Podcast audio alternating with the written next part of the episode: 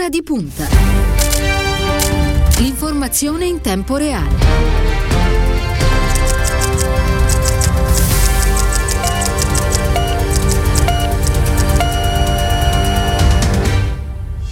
Tre minuti dopo le 14 in questo venerdì 9 di aprile, buon pomeriggio e ben trovati all'ascolto da parte di Cristiano Bucchi, un saluto a Elenia Daniello, quest'oggi alla parte tecnica. Andrea D'Agretti per quanto riguarda lo streaming, in apertura la, la, notizia che ha già fatto il giro del mondo che troviamo su tutte le home dei, dei siti e che riguarda la morte del principe eh, Filippo, morto questa mattina all'età di 99 anni, consorte della regina, dimesso fra l'altro ricordiamo di recente eh, dopo alcune settimane in ospedale a Londra a causa di una non meglio precisata infezione, eh, sembrerebbe non legata al Covid, cui si erano poi aggiunti problemi legati al cuore invece. Eh, questo ha annunciato la regina in una nota diffusa da Buckingham Palace in cui la sovrana esprime profonda tristezza per la perdita dell'amato marito e con profonda tristezza eh, si legge che Sua Maestà la regina annuncia la morte del suo amato marito, Sua Altezza Reale il principe Filippo Duca di Edimburgo, spirato pacificamente stamattina mattina nel castello di Windsor. Ulteriori annunci saranno dati a tempo debito. La famiglia reale si unisce alle persone che nel mondo sono in lutto per eh, la perdita. Eh, la coppia era sposata da oltre 70 anni, 73 anni per l'esattezza. Noi torneremo a parlare della scomparsa del principe Filippo al termine della prima parte di Ora di Punta, ma come annunciato quest'oggi dedichiamo il nostro approfondimento al tema scuola. Siete collegati ragazzi? Buongiorno ragazzi, ci siete? Non mi sentite? No, io non la sento. Non la sento, la vedo ma non la sento. Pure io, professoressa. Ma non mi sentite? No. E eh, ma se sto parlando in medicino si vede che mi senti. Allora, allora ma Caluso, fai spegnere l'aspirapolvere a tua madre, falla spegnere. Le ricominciamo la lezione fra la prossima. Andate tutti in bagno, tanto la lezione è finita. Ci vediamo la prossima settimana, ok? Allora, abbiamo scelto quest'oggi di introdurre il, il tema scuola affidandoci alla capacità, alla comicità eh, di, una, di, un'attrice che è Teresa Mannino e che nel corso di quest'anno che ci siamo lasciati alle spalle ha scherzato con i suoi, eh, con i suoi personaggi sul, sul tema scuola, in particolare sulla didattica a distanza. Allora, noi oggi ripartiamo da qui. Io saluto e ringrazio anche perché sono già pronte in collegamento collegamento la responsabile istruzione università, università e ricerca della segreteria del Partito Democratico, Manuela Ghizzoni. Buon pomeriggio. Buon pomeriggio a tutte e a tutti. E grazie per essere con noi. Abbiamo anche una dirigente, eh, la professoressa Claudia Polo. Eh, buon, buon pomeriggio, ben trovata.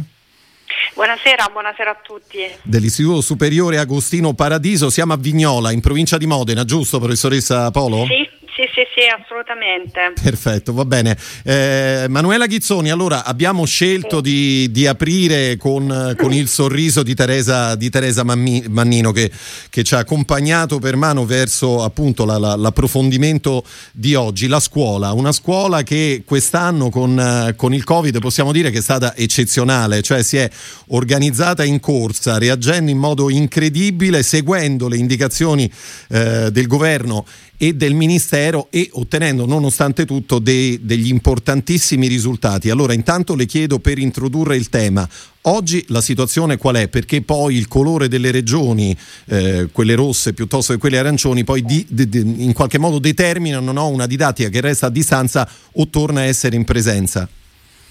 Sì.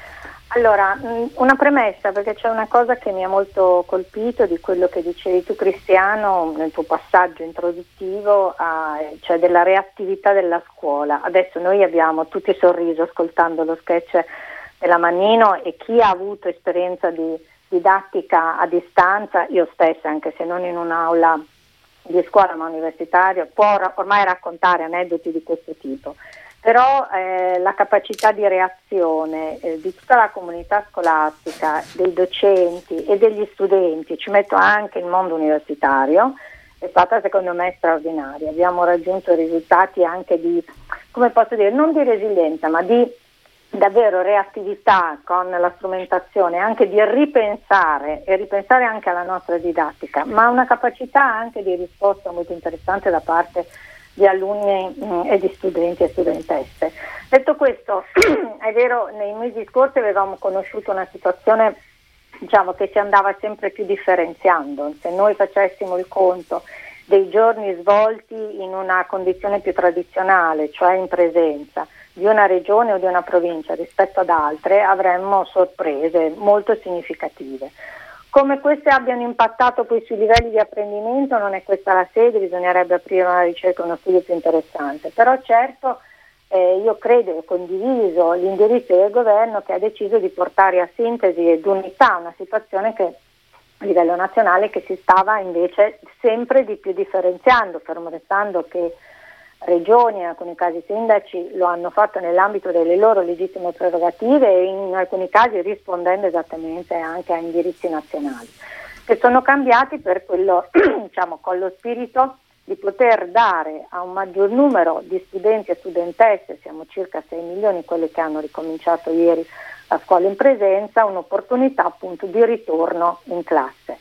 E, ehm, naturalmente se il quadro epidemiologico migliorerà, eh, il numero aumenterà eh, di coloro i quali potranno riprendere eh, un'attività didattica in presenza, però qui, e qui ci tengo a dirlo anche se è un concetto un po' difficile, ma questa come dire, è una radio, una trasmissione in cui spero si possano fare anche questi discorsi, nel rapporto di leale collaborazione tra i livelli istituzionali, in questo caso il governo si è preso una grande responsabilità, quindi di forzare la mano e di converso deve prendersi adesso la responsabilità di organizzare tutte quelle misure e quelle strategie per mettere in sicurezza realmente, eh, quindi per creare le condizioni di benessere in cui si deve eh, lavorare nella scuola, tanto per gli studenti quanto per i docenti. E questo è un impegno che per esempio hanno preso e adottato ieri sera notte fonda con una, una, l'approvazione di una mozione alla Camera do, che contiene tutta una serie di cose che deve fare il governo e che bisogna che incominci a fare al più presto. E che poi vedremo nel corso del nostro approfondimento, eh. Ghizzoni. Allora, professoressa Polo, lo ricordo, dirigente dell'Istituto Superiore Agostino Paradiso di Vignola, in provincia di Modena, mi dice... Eh, Paradiso. Paradisi. Paradisi, perdoni, Paradisi. Sì. Eh, a Vignola mh, mm, mi dice qual è oggi la situazione nella, nella sua scuola ehm, e su quali aspetti anche emersi finora la scuola a suo avviso dovrebbe lavorare in futuro? Sì, mm, dunque io vorrei partire da una um, riflessione um, eh, importante. Eh, il Covid è stato sicuramente um, un tipo di emergenza che eh, ha generato dei grandi cambiamenti. Non sempre questi cambiamenti sono stati negativi. Per esempio, quello che io ho notato è che eh, a seguito di questa eh, vicenda eh, i dirigenti scolastici si sono parlati molto di più tra di loro, cioè sono usciti un pochino dal loro isolamento e si sono confrontati. Questo lo dico proprio perché mh, eh, riallacciandomi al ragionamento che ha fatto la professoressa Ghizzoni, ehm, io ho lavorato sì eh, a Vignola, però mi sono confrontata con molte realtà nazionali. Quindi sostanzialmente ho lavorato sia con le scuole dell'Emilia Romagna, ma anche con le scuole di Roma, con le scuole della Campania Abbiamo delle chat nazionali su cui ci confrontiamo, su cui condividiamo molti materiali. Questo è molto importante, mh, anche se è un retroscena, no? se vogliamo, insomma, mh, è quasi privato, però è importante perché ci fa capire come di fatto eh, le scuole si siano attivate in maniera molto importante a partire dai dirigenti scolastici per eh, seguire e capire quello che stava succedendo. Ora mh, mm, vorrei dire che per quanto riguarda la nostra situazione, noi abbiamo lavorato moltissimo sulla didattica a distanza e mh, mm, io come dirigente scolastico ho lavorato molto sulla formazione anche dei docenti, a partire da un lavoro sulla comunità scolastica con l'aiuto anche di esperti esterni, per esempio uno psicologo del lavoro, ma anche sulle difficoltà dell'adolescenza, soprattutto in questa fase, ad esempio con l'intervento di una psicanalista di Milano molto in gamba, oppure con una sociologa dell'educazione dell'Università di Torino con una riflessione sul mondo digitale e stiamo lavorando proprio sulla metodologia didattica mm, perché vorrei mm, Le posso chiedere solo una cosa su questo professoressa sì. Paolo perché secondo me nella Prego. discussione che faremo nel pomeriggio anche rispetto a quello che per esempio oggi si legge sui quotidiani è centrale cioè quanto è importante oggi, guardando al futuro, ad esempio, istituire la figura dello psicologo scolastico, cosa che non c'è ancora, no? Se, se, uh, cioè, o si mm. pensa a uno psicologo che poi collabora ma da esterno con l'istituto, oppure questa figura ancora manca all'interno del... Eh, no, dello... la figura dello psicologo c'è, nel senso che noi abbiamo gli sportelli di ascolto sì. e per cui mh, mm, diciamo, ehm, portiamo dei bandi eh, per la selezione degli esperti. E, ehm, evidentemente con l'emergenza epidemiologica ci sono stati maggiori stanziamenti sia a livello nazionale sia a livello territoriale per ehm, aumentare le ore di sportello d'ascolto che eh, possano essere utili agli studenti. Devo dire la verità che questi sportelli sono stati importanti, noi li abbiamo eh, continuati anche a distanza e hanno funzionato molto molto bene perché mh, è vero che per esempio qui in Emilia Romagna adesso siamo in zona rossa e quindi abbiamo lavorato con la presenza, io sono anche reggente di una scuola, me, di quella che si chiamava scuola media sì. in sostanza, della scuola secondaria di primo grado. E, mh, abbiamo lavorato eh, ad esempio in questo periodo eh, di zona rossa in cui non eravamo ancora rientrati con la prima media con i gruppi di inclusione che hanno funzionato benissimo, eh, devo dire la verità, anche con il supporto di, eh, dello sportello di ascolto, ma anche con dei progetti precisi e specifici sul recupero dei eh, saperi e naturalmente della relazione attraverso ehm, il supporto ehm, degli enti territoriali, attraverso il supporto di associazioni, quindi c'è comunque, questo mh, proprio lo voglio voglio sottolineare, c'è comunque una ehm, capacità di rete che si è venuta a creare con questa eh, situazione emergenziale che è molto molto importante, che vede non solo la rete tra dirigenti ma la rete tra scuole, la rete con gli enti territoriali ehm, e naturalmente poi ritornando a quanto diceva anche la professoressa Chizzoni, la collaborazione tra istituzioni. Noi abbiamo lavorato, per esempio, quando eravamo in presenza eh, con le ASL eh, territoriali in maniera molto molto importante andando a eh, analizzare tutti i singoli casi per mantenere la scuola in sicurezza quindi devo dire che c'è stata proprio una, una continuità eh, di lavoro tra le istituzioni, per non dire del provveditorato, dell'USR, dell'ufficio scolastico regionale, cioè abbiamo lavorato veramente in squadra. E questo è molto importante, ha fatto la differenza, poi l'abbiamo visto. Allora, eh, dottoressa Ghizzoni, facciamo un piccolo passo indietro e torniamo a quelle che sono state sul tema scuola le parole del Presidente del Consiglio Mario Draghi. Sentiamo. Le ragazze e i ragazzi hanno avuto, soprattutto quelli delle scuole secondarie di secondo grado, il servizio scolastico attraverso la didattica a distanza, che pur garantendo la continuità del servizio non può non creare disagi e evidenziare diseguaglianze. Un dato chiarisce meglio la dinamica attuale. A fronte di 1.696.000 studenti delle scuole, 696.300 studenti delle scuole secondarie di secondo grado, nella prima settimana di febbraio solo 1.039.000 studenti, cioè il 61% del totale, ha avuto assicurato il servizio attraverso la didattica a distanza. Non solo dobbiamo tornare rapidamente a un orario scolastico normale, anche distribuendolo su diverse fasce orarie, ma dobbiamo fare il possibile con le modalità più adatte per recuperare le ore di didattica in presenza perse lo scorso anno, soprattutto nelle regioni del Mezzogiorno in cui la didattica a distanza ha incontrato maggiori difficoltà. Allora, dottoressa Chizzoni, poi c'è il problema del Mezzogiorno naturalmente, ma quelle ore di didattica perse secondo lei possono essere recuperate in qualche modo oppure, oppure no? Allora, quando parliamo di scuola eh, sento, sento, sempre il bisogno di una premessa, sì. eh, cioè di declinarlo al plurale. Le scuole, eh, che sono da, di diversi gradi, e in un territorio italiano molto lungo e stretto e molto diverso. Ehm, io penso e credo che la professoressa Polo concorderà con me nel dire che è sbagliato eh, comunicare un messaggio che la didattica fatta, reinventata, riprogrammata eh, attraverso la strumentazione digitale sia una didattica persa. Questo è un messaggio che non condivido, ma che è anche sbagliato da diffondere.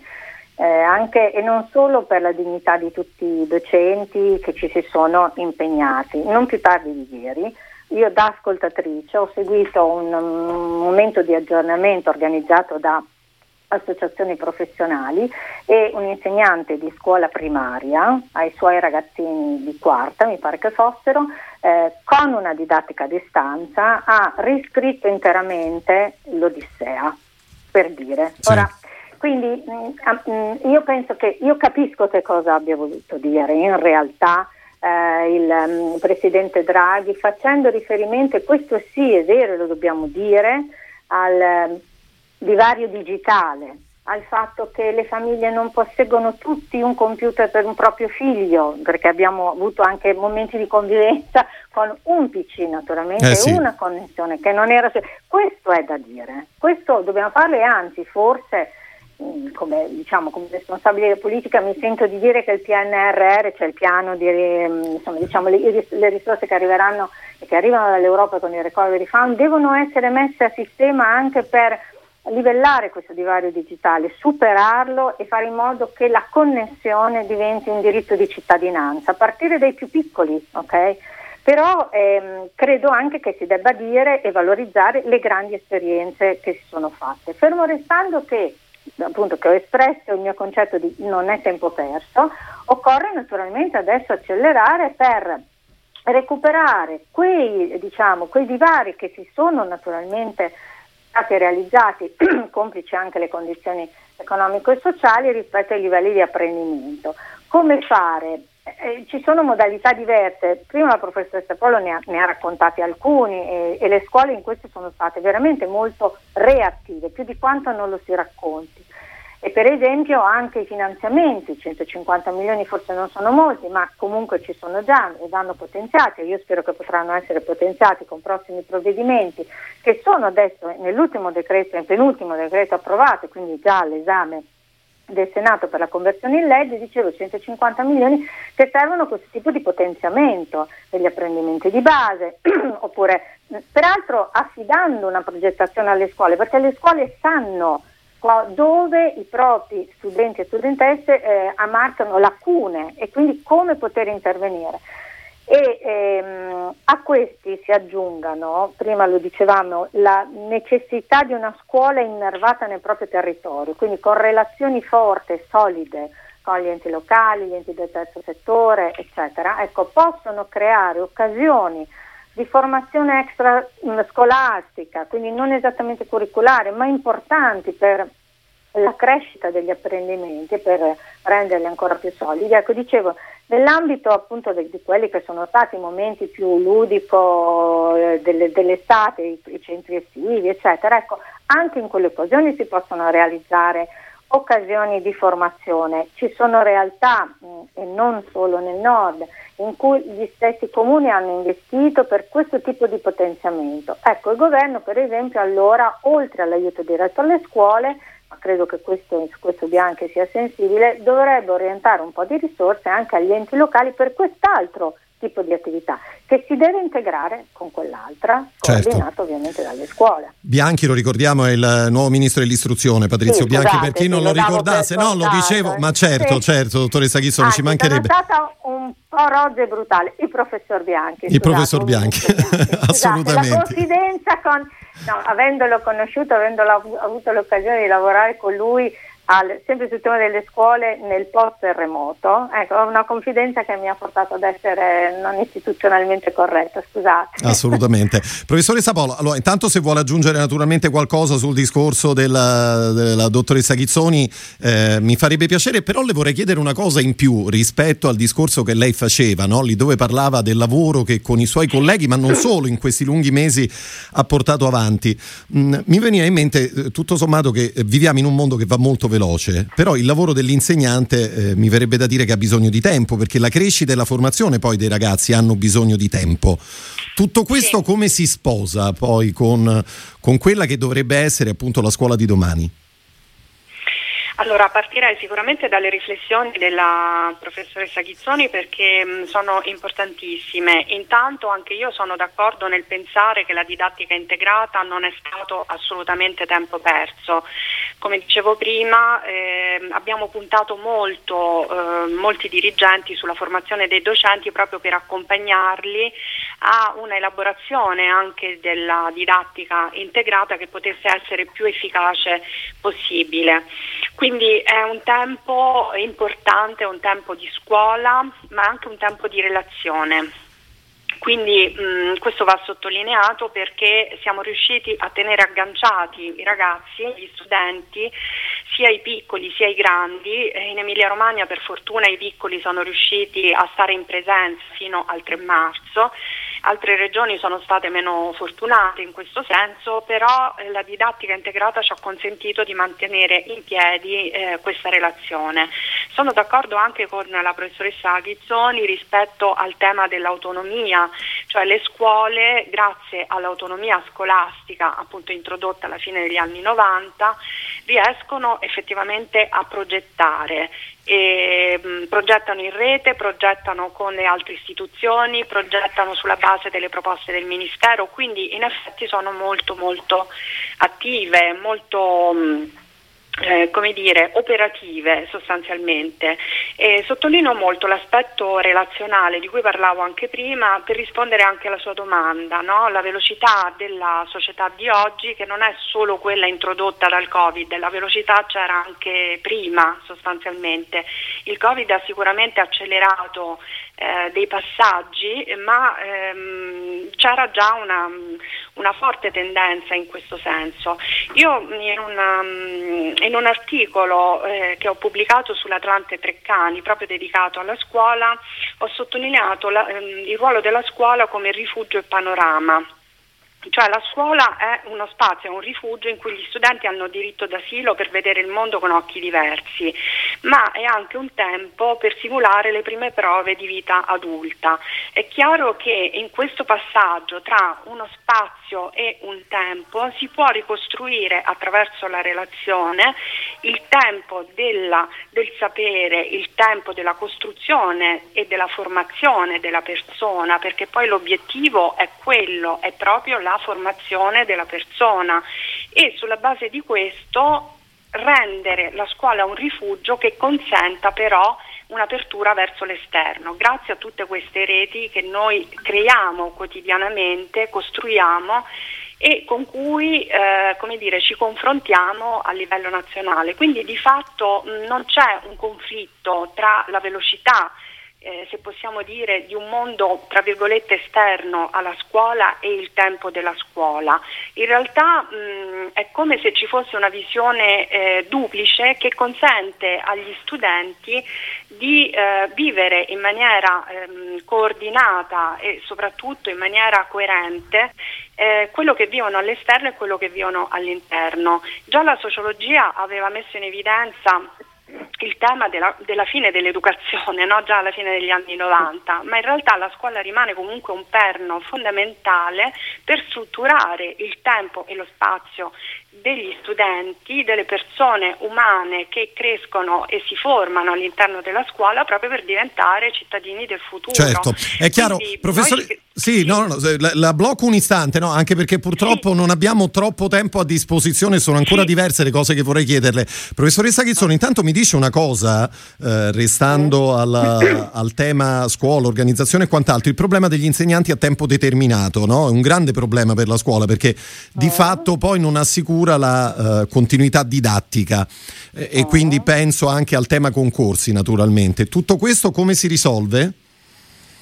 No, beh, allora, um, se sapessi come risolverlo, eh, vuol dire, cioè, sarei in possesso di una bacchetta magica, okay. nel senso che in, me, in mie precedenti eh, esperienze anche parlamentari mi ci sono dedicata. Però questo è un tema, tema centrale, no? Eh, pensando no, all'organizzazione della scuola. Guardi, è, un tema centrale, è, è uno dei grandi certo. temi e, e, che si accompagna, lo lanciamo come titolo oggi, anche perché oggettivamente noi siamo, io, io sono, come dire, sono di nuova nomina e questo è uno dei temi su cui stiamo riflettendo già insieme sì. adesso con i colleghi parlamentari, eccetera, quindi non mancheremo di dare una risposta coerente a una domanda che è urgente. Però io la legherei, eh, se mi permettete, all'altro grande tema, che è quello della formazione professionale dei docenti. Certo. Al loro aggiornamento, ma anche alla loro formazione iniziale. Teniamoli insieme questi due problemi, perché a mio avviso danno una risposta di qualità a quello che diceva lei. E eh, allora però io le butto dentro un altro tema, professoressa Ghizzoni, ah. perché stavo dando un'occhiata ah. qua a quelli che sono gli stipendi degli insegnanti a livello europeo. Certo, no? certo. Eh, allora, se vedo ad esempio quanto guadagna un insegnante di una scuola primaria, si va dai 35.000 euro dell'Italia ai 65.000 euro della Germania, mentre se guardo alle scuole superiori eh, si passa dai 40.000 euro dell'Italia agli 82.000 euro eh, della Germania. Germania, quindi più del doppio. Ecco, sì. partendo sì. da questo, secondo lei, come si fa ad attirare i migliori talenti dentro la scuola, di cui appunto Anche la scuola avrebbe un enorme bisogno? Anche perché per quei, lati, quei, dati che lei ha citato andrebbero sgranati, nel senso che se la differenza non è molto grande all'avvio della carriera, lo diventa andando avanti. Esatto. Noi abbiamo una carriera piatta e quindi anche questo disincentiva e, e si lega al tema della professionalizzazione. Noi c'è un tema tra l'altro tut- molto più italiano che di altri paesi, la presenza straordinariamente massiccia di donne in questa professione, peraltro, che non è così femminilizzata in altri paesi. Tutto si lega eh? e quindi avrebbe bisogno davvero di una grande riflessione di rilancio anche in termini contrattuali, ovviamente, perché noi i nostri i nostri docenti in generale, ehm, adesso non prendiamo magari quelli che sono a fine carriera e quindi hanno accumulato una certa anzianità e quindi hanno un maggiore, una maggiore retribuzione, però davvero sono, eh, non sono in linea con lo standard europei e, e, e dobbiamo rivedere anche in, diciamo, complessivamente loro, il loro avanzamento, dare una gratificazione maggiore al loro lavoro, dargli delle responsabilità, anche perché la, l'autonomia a cui faceva riferimento prima la professoressa Polo, necessita anche di figure intermedie, di governo, di snodi no? che facciano funzionare, eh, snodi professionali intendo, che facciano funzionare questa scuola. È un grande tema su cui devo dire, se lei va a rivedere le pagine eh, parlamentari, ne sono dense, di dibattiti mai conclusi, però incomincio a pensare che questa sia anche a fronte proprio dello sforzo del Covid sia l'ultimo appello che noi abbiamo di fronte per poter risolvere però complessivamente. Lo so che le riforme complessive spaventano, però noi non possiamo pensare di risolvere questo problema della professione docente aggredendolo pezzettino per pezzettino. Bisogna costruire una cornice coerente a partire anche dal prossimo contratto. Il tema del rinnovo dei contratti a scadenza è importante anche per quello, per dare una coerenza a tutto all'avanzamento della carriera, all'accesso alla carriera, alla sua formazione, eccetera. Certo, è chiaro, è molto chiaro. Eh, professoressa Paolo, un'ultima domanda, poi lascia la sua giornata eh, a proposito appunto del ruolo degli insegnanti, decisivo poi in questo mondo che eh, questo pomeriggio stiamo raccontando. Eh, penso ad esempio agli insegnanti che svolgono le funzioni strumentali, no? che hanno un lavoro organizzativo e che viene Mm, retribuito, mi passi il termine, in modo quasi simbolico, eh, ma che poi di fatto consentono alla scuola di funzionare realmente. No, perché poi molto spesso eh, di tutte queste cose, eh, magari i genitori, io sono da quella parte, mm, sanno poco, sanno poco. Sì, è vero. Infatti la scuola da questo punto di vista dovrebbe migliorare la sua comunicazione mh, mm, all'esterno perché eh, la scuola fa moltissimo e delle volte tutto questo non, non appare, non, non sembra. Eh, in realtà il tema del, diciamo delle, del, management intermedio, quindi delle funzioni strumentali, eh, ma anche di tantissime altre figure che sono essenziali, che presidiano sostanzialmente la scuola, sono un po' le figure di cui parlava prima anche la professoressa Ghizzoni, cioè sostanzialmente è molto importante l'idea della carriera eh, del docente perché di fatto a partire da una tappa iniziale che dovrebbe essere quella della formazione iniziale di chi entra a fare questo lavoro, poi ehm, diciamo dovrebbe continuare su uno sviluppo che determina la formazione di elementi intermedi, di eh, posizioni intermedie fino ad arrivare alla vicepresidenza, ma poi appunto ci sono le figure strumentali, poi c'è il mediatore linguistico, eh, poi ci sono i docenti che si occupano degli invalsi, eh, sono tutte figure fondamentali per la scuola. Io non potrei lavorare senza di loro perché comunque è importantissimo il lavoro che apportano a livello sia pratico ma anche di supporto della segreteria che consente eh, come dire, la vita quotidiana. Eh sì, che, richiede, che, richiede un lavoro immenso, cioè di fatto so, sono tante ore poi spese no? a, a, organizzare per sì, esempio un lavoro sì. come quello degli invalsi. Sì, è, lavoro, è, molto molto lavoro e naturalmente noi tutto questo lo riconosciamo all'interno della contrattazione che è un passaggio non rituale ma un passaggio importante della scuola perché lì veramente c'è l'espressione economica della scuola. E naturalmente poi anche con dei progetti che noi riusciamo a fare ehm, possiamo in qualche modo supportare anche economicamente tutto questo lavoro che viene fatto.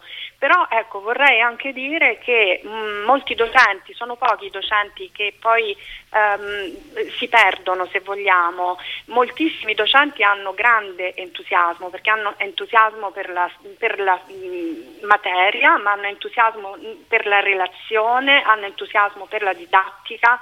Cioè è un lavoro che effettivamente andrebbe valorizzato eh, anche economicamente sicuramente, ehm, perché è un lavoro eh, come dire, importantissimo proprio di azione educativa che consente, come dicevamo prima, eh, lo sviluppo della persona, la formazione della persona. Sono loro che sono a contatto con gli studenti, con i ragazzi che eh, quotidianamente mm, li vediamo molto più noi eh, a scuola piuttosto che non i genitori. Eh, certo. E questo ce lo dicono spesso i genitori. No? Eh, questo è un po' un tema mm, come dire, caldo e sicuramente mm, quanto diceva prima la professoressa Ghizzoni, cioè la carriera, sviluppare una carriera del docente sarebbe un tema importantissimo su cui bisognerebbe impegnarsi in maniera forte se vogliamo, però è certamente un tema complesso. Eh sì, è così. Professoressa Paola, allora noi ci fermiamo per il momento qua, eh, ci saluti naturalmente i suoi colleghi e, e gli alunni dell'Istituto Superiore Agostino Grazie. Paradisi di Vignola eh, in provincia di Modena, una buona giornata, a presto. Grazie, arrivederci. Arrivederci, arrivederci grazie. Professoressa Ghizzoni, ehm, del tema sì. edilizia scolastica magari ci occuperemo la prossima volta, quello è un altro grande capitolo Beh, poi, volentieri, no? un grande tema, però mi, mi avrebbe trovato preparata. L'avrei trovata preparata, ma mi, mi, dica soltanto, mi dica soltanto quanto lavoro c'è da fare anche su quel capitolo? Allora, tanto, mh, mm, tenga conto che allora, mh, mm, ci sono risorse anche nel piano, insomma diciamo le risorse del Recovery Fund saranno eh, investite nel rinnovamento, ammodernamento dell'edilizia scolastica, però mm, una, bisogna che noi poniamo l'accento su un tema, eh, e cioè noi abbiamo bisogno di scuole eh, sicure, vengo da una zona dove le scuole le abbiamo ricostruite dopo il terremoto, quindi insomma le scuole sicure, scuole belle perché ce lo dicono gli studi e le ricerche, l'apprendimento in un bel ambiente eh sì, fa la differenza, è, certo. nettamente favorito. E poi abbiamo bisogno di scuole però che nella loro ricostruzione, come abbiamo ormai diffusi sul territorio ma non così tanto, scuole che siano pensate, progettate con un'idea educativa, innovativa. Non possiamo più costruire le, come, scusate, le scuole come venivano costruite 60 anni fa, corridoi ampli per l'afflusso di studenti e studentesse e aule. Dobbiamo creare altri tipi di spazi, spazi laboratoriali, ambienti diversi di apprendimento e in molte realtà d'Italia, del centro-sud ma non solo, abbiamo bisogno di scuole che siano anche centri civici, o meglio, che la loro connotazione civica venga espressa anche dalla struttura edilizia, aperte il pomeriggio, aperte alla cittadinanza, aperte a chi vuole fare formazione anche in età adulta. Queste Sarebbe molto, sarebbe molto importante. Professoressa molto, Ghizzoni, molto. Eh, grazie okay. intanto per essere stata con noi, è stato grazie. un piacere ritrovarla quest'oggi a Radio Immagina, ci sentiamo presto, buon lavoro certo. naturalmente su, sul capitolo scuola. A presto lo ricorda la responsabile istruzione, università e ricerca della segreteria del Partito Democratico Manuela Ghizzoni, come eh, detto in apertura eh, eh, c'è la notizia della morte del principe Filippo in questo momento che domina l'apertura di tutti eh, eh, i siti in tutto il mondo. Noi siamo in collegamento e lo, lo, ringraziamo con un grande conoscitore della storia inglese che è Antonio Caprarica. Buon pomeriggio. Buon pomeriggio, bentrovati agli ascoltatori. E bentornato, grazie per essere con noi. Abbiamo detto di, di questa nota di, di, Buckingham Palace della, della regina dove eh, si, si, legge con profonda tristezza che Sua Maestà la regina annuncia la morte del suo amato marito, Sua Altezza Reale il principe Filippo, duca di Edimburgo, spirato pacificamente stamattina nel castello di Windsor. Eh, ulteriori annunci saranno dati poi a tempo debito. Si sa qualcosa in più, Caprarica? Eh, ci sono eh, solamente le indiscrezioni che per la verità erano note già da prima, perché naturalmente nel caso dei reali è già tutto codificato in previsione del trapasso. Eh, per, eh, per, per, Filippo il piano in codice si chiama Fourth Bridge, che è il ponte che collega eh, il, le due rive del, del, fiordo di Edimburgo, quindi non casualmente porta questo nome e si sa anche che Filippo aveva espresso il desiderio di non avere un funerale di Stato come eh, spetta ai membri di primo livello, di primo piano della famiglia reale, ma piuttosto una cerimonia intanto di tipo militare, perché lui era estremamente fiero, orgoglioso del servizio militare che aveva contraddistinto tutta la sua vita. Lui era un militare della Marina, un ufficiale della Marina come mestiere, come professione, e il mestiere che avrebbe voluto fare se non avesse sposato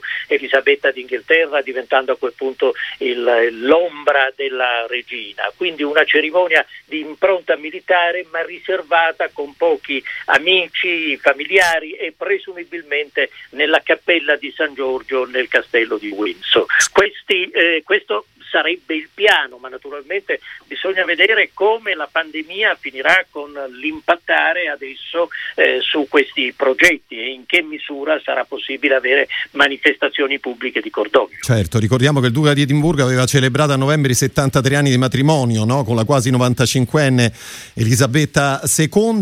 Chi era Filippo Caprarica? Eh, qualcuno lo descrive come uno spirito irrequieto, qualcun altro insomma come un, un grande sportivo sportivo amanto, amante delle imprese fisiche e sportive per l'appunto. Ma era tutto questo era un personaggio complesso, molto più complesso di quell'immagine che un po' lui stesso aveva contribuito e voluto in qualche misura creare, quella del gaffer, eh, dell'uomo che non sapeva tenere la lingua a posto, dell'uomo anche arrogante e certamente con la stampa sapeva molte volte essere arrogante. Però, ripeto, era una personalità molto più complessa perché era, aveva un grande vigore fisico che rifletteva del resto il genere di educazione che aveva avuto sin dalla più tenera età, ma aveva anche un notevole vigore intellettuale che è confermato da tutti coloro che lo hanno frequentato più a lungo, uomini di cultura, uomini di, cultura, uomini di scienza. Era lui che in qualche modo introduceva questi spiriti e queste personalità nella vita di corte che come è noto è piuttosto aliena alla pratica quotidiana con la cultura.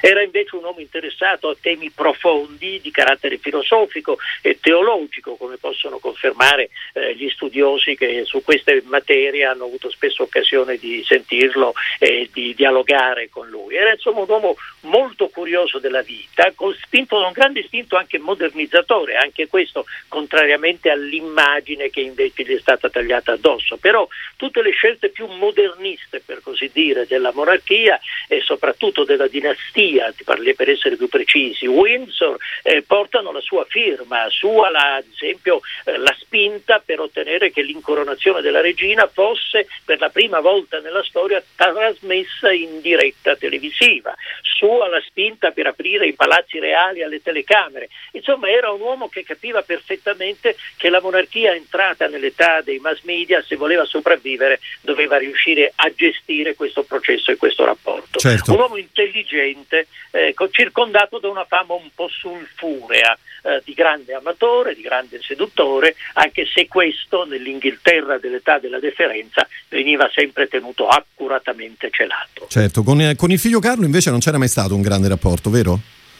No, mai un grande feeling, perché Carlo non, era, non, aveva nulla del carattere del padre, se non la curiosità intellettuale e culturale che è oggi la sua caratteristica principale, però eh, fisicamente ad esempio non aveva il vigore e la prestanza del padre. Eh, il padre mh, certe volte insomma, privatamente lo chiamava whip, che vuol dire scamorza, e proprio per raddrizzargli la schiena lo mandò a l'esperienza peggiore probabilmente dell'intera vita, dell'intera carriera scolastica pratica di, di, di, Carlo in questa scuola superiore in Scozia che era una specie di lager dove in realtà Carlo ha molto sofferto eh, quegli anni. Eh, quindi non c'è mai stato un grande dialogo, mh, mm, sebbene Filippo fosse poi invece l'ideale a cui Carlo cercava di ispirarsi, cioè è stato il, il personaggio mitologico a cui il ragazzino guardava, ma crescendo e con la maturità invece i rapporti si sono fatti sempre più tesi, sempre più difficili, in parte anche credo di poter dire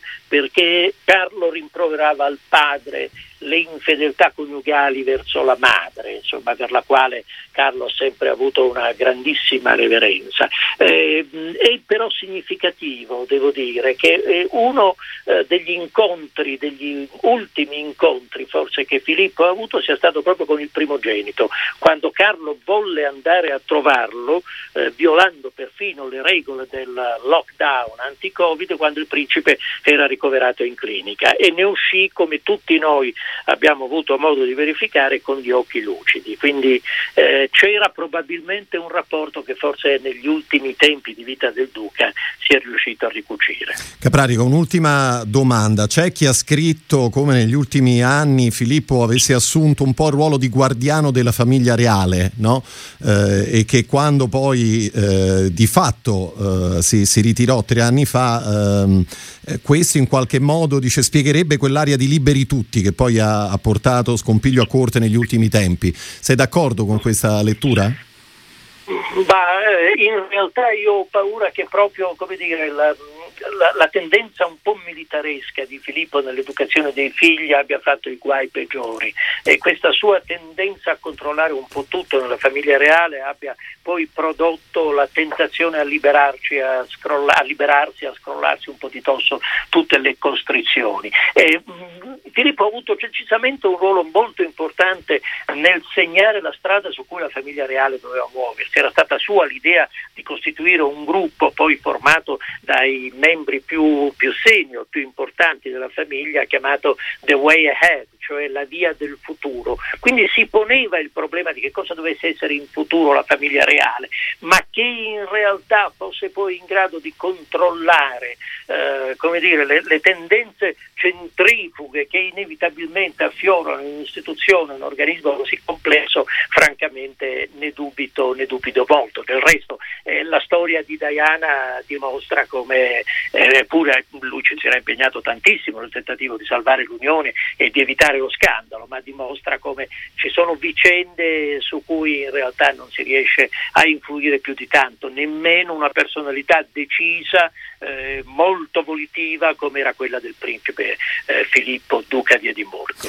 Antonio Caprarica, allora grazie per essere stato con noi. Ricordo ancora il titolo del tuo ultimo libro, Per sempre regina, a cui eh, insomma andrà aggiunto un capitolo a questo punto ma devo dire che è un libro che dedica moltissime pagine al principe Filippo. L'ho scritto quando la sua salute è finito di scrivere quando la sua salute non era già più buona eh, ho messo diciamo, le ultime virgole a fine di febbraio, quindi sapevo bene qual era la situazione, in qualche modo traccio già un bilancio storico di ciò che Filippo è stato, di quello che ha rappresentato per la corona, di quello che è stato per Elisabetta. Quindi i lettori troveranno molto Filippo già ora in questo libro. Caprarica, grazie, buon pomeriggio, a presto.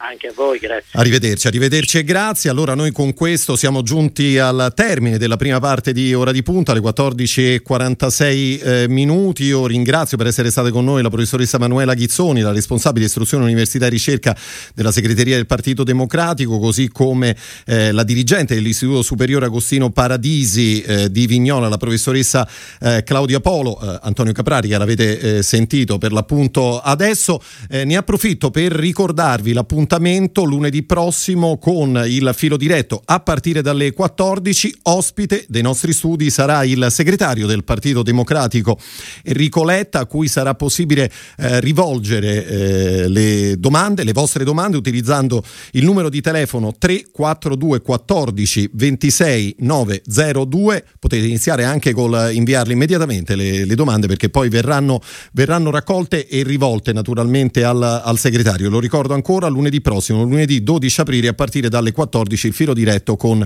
Enrico Letta. Noi siamo giunti invece al termine della prima parte di Ora di Punta, ci ritroveremo qualche, eh, tra qualche minuto con Contemporanea, restate con noi.